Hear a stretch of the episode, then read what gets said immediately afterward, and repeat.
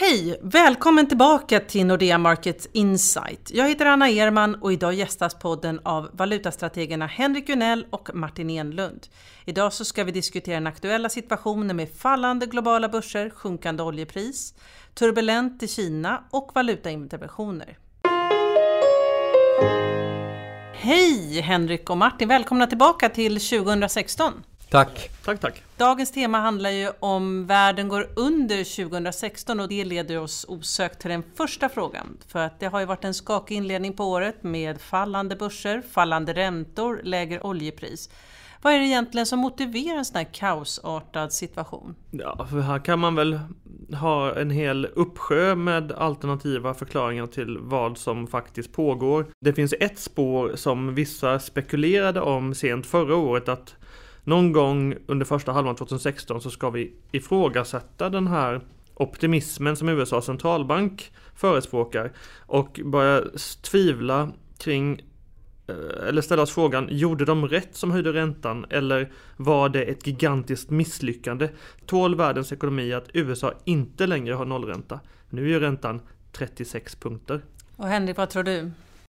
Om, tittar man på konkret vad det är som händer så har vi ju, precis som du säger, det kinesisk börs. Det är en tafatt hantering av den kinesiska valutan som sedan fortplantar sig in i, i vår del av världen. Och jag tror nog på något sätt att eh, embryot till den här, precis som Martin säger, det är förmodligen så att eh, dollarstyrka och USA-optimism å ena sidan, men sen har vi svagheterna i Kina, underliggande problem med överinvesteringar i industrin, massa ledig kapacitet som leder till dålig lönsamhet som sen skapar problem för kinesiska banker, man får dåliga kreditböcker etc.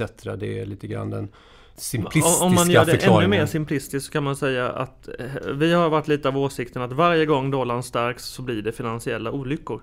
Och kineserna drabbas ju av en stor finansiell olycka för de har ju hängt på dollarn i dess styrketrend de sista två åren. Eh, och det är därför Kina har eh, i alla fall en delförklaring till de ekonomiska problem som Kina har. Eh, och en stor förklaring till de problem som emerging markets har. Det har med dollarn att göra. Man kan väl säga att, ja, det råder lite delade meningar men vissa av oss är av åsikten att alldeles för många länder, alldeles för många företag har haft alldeles för kul alldeles för länge. Alla har lånat alldeles för billigt i dollar och de har gjort så i sju år och nu är det payback time och det har varit så i ett par år. Och det kan ju vara det vi ser lite effekten av. Ja, precis. Det är samma fenomen som i väst. Man har överspekulerat, man har satsat och investerat in i fastigheter och inflaterat upp tillgångspriser. Och det är det man är rädd för nu, att det ska justeras, festen är över. Men världen är ju beroende av att Kina är en tillväxtmotor. Kan vi lita på att de hittar tillbaka till den takt som de faktiskt aviserade tidigare under 2015? Ja, jag skulle vilja säga att tänk, om man tittar till exempel på yuanen och valutareserver i Kina och så vidare så, så är det snarare så att världen just nu tvivlar lite grann på den kinesiska affärsmodellen med rätta skulle jag vilja säga. Vi pratar om just om den här tafatta hanteringen av det här börsfallet. När man tittar på, på vad institutioner och, och staten gör. Man åsidosätter ingångna avtal, man ändrar på regler och, och, förutsättningar i marknaden och det är ju någonting som investerare i, i mogna ekonomier inte gillar. Det är ju någon form av äventyrlig bondfångeri som kineserna håller på med. Ska man investera pengar in i en sån marknad ja då ska man ha bra betalt. Då ska man ha betalt för risk egentligen. Och, och det, det, ser vi egentligen inte att man ju, får i Kina. Det är ju något som även kineser måste förhålla sig till. I valet och kvalet med att investera i ett land där myndigheterna beter sig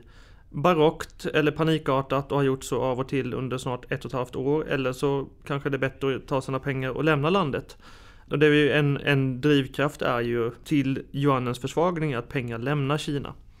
Eh, och det speglar nog lite det här, både ekonomiska problem och att man inte riktigt längre förstår vad myndigheterna håller på med. De orkestrerar en börsbubbla och sen ångrar de sig och ska låta börsbubblan deflatera, men så ångrar de sig igen och sen eh, låter de yuanen börja tappa men så ångrar de sig och så håller de på sådär fram och tillbaka. Eh, och man får ju lätt bilden av att de är lite panikslagna, de vet inte vad de ska göra. Och om man ska vara snäll mot dem så kan man säga att ibland blir centralbankers och olika policymakers uppdrag väldigt svårt. För sedvanliga styrmekanismer i ekonomin slutar ibland att funka.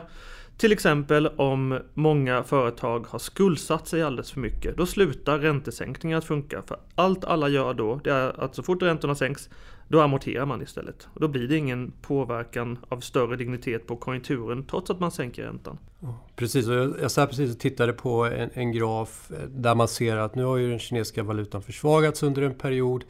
Och eh, Kina har ju haft problem med den gamla delen av sin, sin ekonomi, det vill säga exportvolymer har fallit etc. Men det är ju naturligtvis därför att yuanen har apprecierats, det vill säga blivit starkare under, ett, under en lång period.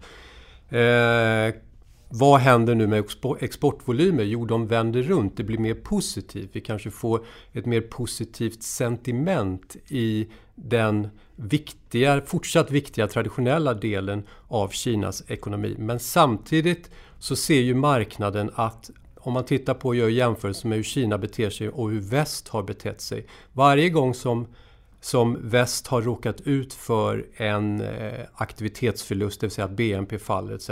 Då har anpassningsmekanismen alltid varit via valutan, det vill säga man har deflaterat sin valuta. Och risken är ju naturligtvis att Kina väljer den vägen. Får man problem med sin tillväxttakt och sina offentliga mål så kommer man att låta yuanen falla. Och vad händer då med västvärlden som redan ligger på rygg och flämtar, har ingen inflation och har alldeles för låga tillväxttakter?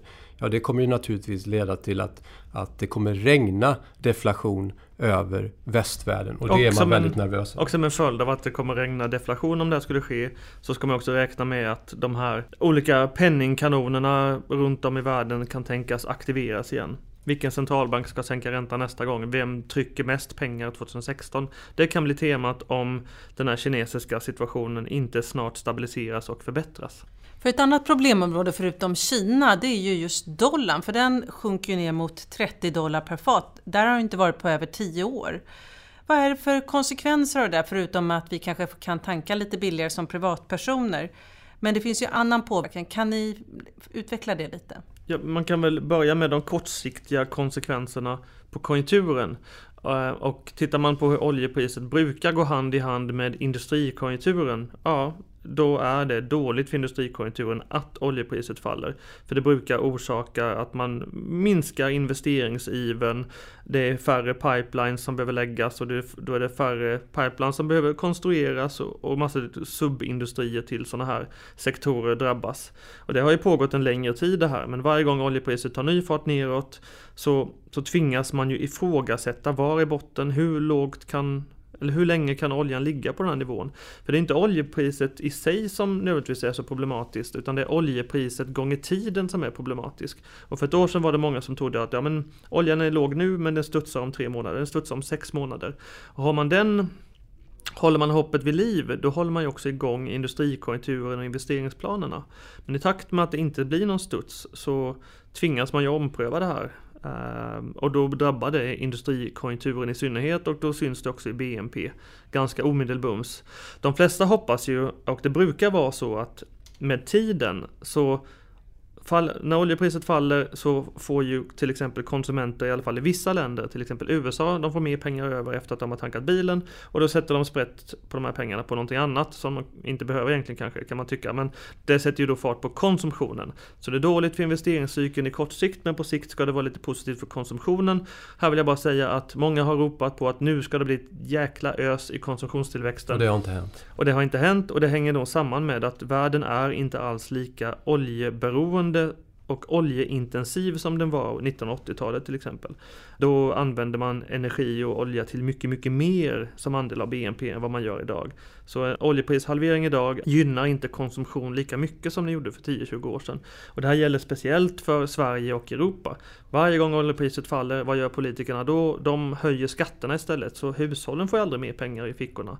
Eller inte på grund av... Inte i Sverige i alla fall, men i USA definitivt. Men eh, de gör andra saker för pengar än, än köper varor just nu i dagsläget. Precis som Martin säger, vi ser ingen konsumtionsboom. Men för Saudiarabien som är, det är väl deras enda inkomstkälla? Ja, det är, det är en enorm enorm stress på eh, saudisk valuta och marknaden spekulerar fritt i att man inte kommer kunna hålla den här peggen som man har visavi dollarn. För det är klart att de har ju köpt någon form av lojalitet via sitt, sina gigantiska, eller via sitt nuvarande gigantiska budgetunderskott på grund av att oljepriset har fallit. Det vill säga att man Eh, man har massa subventioner åt, åt folket som gör att en instabil, i grunden instabil politisk situation förblir stabil. Och i dagsläget när eh, man har 30 dollar fatet så, eh, så är det ju helt klart att eh, offentliga finanser ser mm. blodigt mycket sämre ut än vad, de, ja. än vad de gjorde tidigare. Och nu börjar det gå, gå upp för de här länderna. Tänk om det här är ett varaktigt lägre oljepris så att det inte studsar upp, ja då har vi ju potentiellt en bankrutt i Saudiarabien inom 5 till 10 år. Det vill säga att valutareserven helt enkelt kommer mm. tömmas. Det som kommer hända då är ju, offentliga finanser. Det som kommer hända då är ju att Saudiarabien släpper sin valutapeng. Det man kan, om man ska sammanfatta det här kan man säga att Saudiarabien undvek att dra sig in, i alla fall till viss del, i den arabiska våren genom att muta sin befolkning. Så att de höll sig lugna. Och det gjorde man för att man hade väldigt, väldigt goda statsfinanser för att oljepriset var ganska högt. Och nu är oljepriset inte alls högt så nu har man statsfinanserna helt skjutna i sank och det gör att man inte kan muta sin befolkning. Så det här skap, riskerar att skapa inrikespolitiska problem för regimen, eh, inte bara Saudiarabien utan andra liknande länder. Tar man ett globalt perspektiv så finns det väl vissa människor som skulle mena att ett oljeprisfall Eh, det stressar Ryssland, det stressar Venezuela, det stressar Mellanöstern, många länder där. Men det stressar inte Europa, det stressar inte USA särskilt mycket, vissa sektorer ja, det stressar absolut inte Japan.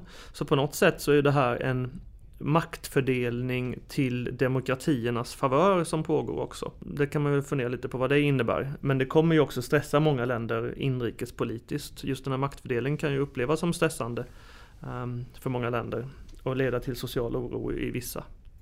Ja, och det får vi säkert anledning att återkomma till eftersom vi kommer att se en viss utveckling på de här marknaderna. I Sverige så har ju Riksbanken och Stefan Ingves hotat med en valutainvention av kronan. Varför gör han det? Och vad är det egentligen som det ska leda till? Uh, man kan ju säga att Riksbanken har varit ganska nöjda de sista sex månaderna fram till sista tiden.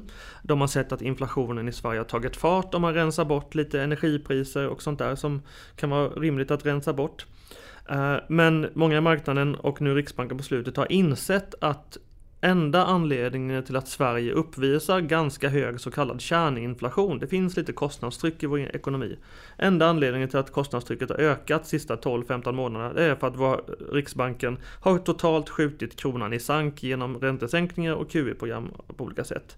Och sista året så har kronan inte fortsatt att tappa generellt sett utan den har ju legat stabil och till och med stärkts lite. Till viss del speglande så att Riksbanken inte har fortsatt att skjuta kronan lika mycket i sank. Eller marknaden väljer att inte reagera på ja. sänkning.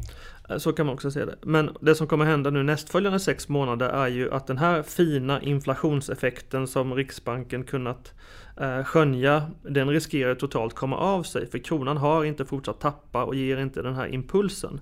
Eh, Riksbanken har ju hittills räknat med att Sverige tack vare 4% tillväxt, eh, keynesianska stimulanser på grund av flyktingkrisen och andra effekter, ska, att det ska uppstå inhemskt inflationstryck här. Riksbanken räknar med att alla företag bara ligger och väntar på att efterfrågan tar lite fart och då ska, de, ska de höja priserna i någon slags inflationär ketchup-effekt. Så det är Riksbankens önskedröm. Eh, men varje månad som går så uteblir ketchup-effekten och varje månad som går så lyser då inflationen med sin frånvaro och då ökar Riksbankens stress. Eh, och det är väl därför man hotar med valutainterventionen nu. Det som gör läget extra knepigt för direktionen är ju att man börjar få lite ont om ammunition. Man har skjutit de monetära kanonerna så länge så att de lyser glödheta. Man kan snart inte avlossa fler salvor tror man. Man kanske inte heller kan sänka räntan ytterligare eh, och då återstår ju inte mycket annat än valutainterventioner som har ehm, väldigt stora politiska konsekvenser. Många skulle säga att om man bara valutaintervenerar så representerar det något slags totalt moraliskt förfall i penningpolitiken. Det håller jag med. Och hur det... stor chans eller risk är det att det här blir verklighet? Jag vill bara säga att det här är, ett, det är moraliskt förkastligt. Alltså rätt och fel, god sed, principer eh, och normer. Jag vill, säga, jag vill hävda att Riksbanken helt saknar känsla och omdöme för allt det där. Penningpolitik, precis som Martin beskriver, verkar handla om att bara vräka ut billiga krediter. Det är deras generalrecept. Eh, ja, om man, tänk, om man, tänk, man vägrar tänka bortom det omedelbara. Man stirrar på den här KPI-statistiken som kommer in varenda månad och man bortser ifrån alla de obalanser man bygger upp eh, via eh, inflaterade fastighetspriser och via hushållens skuldsättning. Henrik, jag måste bara avbryta här för jag tycker man kan beskylla många för mycket, men vi har i Sverige, regeringen har bestämt att Riksbanken i princip inte ska bry sig om de här frågorna. Riksbanken ska bara bry sig om KPIF på 2% och gärna så ska den upp dit snart. Och då ska inte Riksbanken, så som vi har bestämt det, bry sig om någonting. Och då får man den här ganska galna policymixen där Finansinspektionen och regeringen kanske inte riktigt gör det man önskar att de skulle göra. Medan Riksbanken kämpar förtvivlat med sitt enda mandat som är att få upp inflationen. Från ett svenskt perspektiv så undrar man ju lite, finns det inte viktigare frågor? Egentligen. Det finns ju många viktigare frågor än just den här KPIF på två. Absolut, jag tänker att man får en liten känsla av att världen håller på att implodera när man lyssnar på um, er specialister och strateger. Hur ser året ut framför oss? I min värld så är problemet att vi ännu inte har rensat upp alla de här excesserna efter finanskrisen utan tvärtom om man tittar på någon form av global BNP i förhållande till global skuld så ökar skulden fortfarande i ett läge, det som Martin tidigare har kallat för någon form av peak-skuld för, för hela världen. Och jag efterfrågade i, i, en publikation alldeles nyligen någon form av katalysator för goda förändringar som sveper bort de här ondskefulla strukturerna som vi har pratat om med nollränta och, och QE. Eh, men som jag ser det så finns inte den quickfixen. Den finns inte någon, någon gigantisk efterfrågan runt hörnet. Det vilar heller ingen stor eh, någon quantum leap i, i, i produktivitet så som vi kanske skulle behöva utan det jag ser framför mig 2016 det är modest tillväxt, vi kommer fortsätta med det här med balansräkningsbelåning, vi kommer ha hög voll i tillgångsmarknader förhoppningsvis inte lika illa som året har börjat dock men som sagt var modest tillväxt, låg inflation men med hög voll i finansiella marknader. Ja, man kan väl säga att sen 2008 så har hela västvärldens penningpolitik syftat till att höja tillgångspriser så att folk känner sig mer förmögna så att det blir billigare att låna och när detta sker så ska det ge fart på tillväxten. När man gör sån här politik, på något sätt så lånar man ju tillväxt från framtiden. Och nu säger i alla fall USAs centralbank att nu ska vi börja betala tillbaka. Och då ska vi ha en värld där tillgångspriser inte beter sig lika trevligt som de har gjort de sista sju åren. Det här är förstås väldigt beroende på vilket land man är i. Eh, och hur den centralbanken agerar i det landet. Jag skulle väl säga att det finns fortfarande räntesänkningar, det finns fortfarande QE-program man kan lansera. De här sakerna kommer ge stöd till tillväxten, men generellt sett så är väl varken jag och Henrik eller Nordeas ekonomer som grupp särskilt optimistiska. Vi tror väl att det blir ungefär framgent som det har varit, men just så länge som Fed håller på och säger att räntehöjningar kommer så kan det vara fortsatt ganska stökigt på en hel del finansmarknader. Så vi har ett antal poddar framför oss att utveckla de här tankarna och också kommentera på aktuella händelser. Tack för att ni har kommit! Tack! tack, tack. Tack för att du har lyssnat! Vill du ha fler analyser så finner du dem på nexus.nordea.com. Du kan också prenumerera på något av våra nyhetsbrev som du finner på nordea.se markets. Välkommen tillbaka!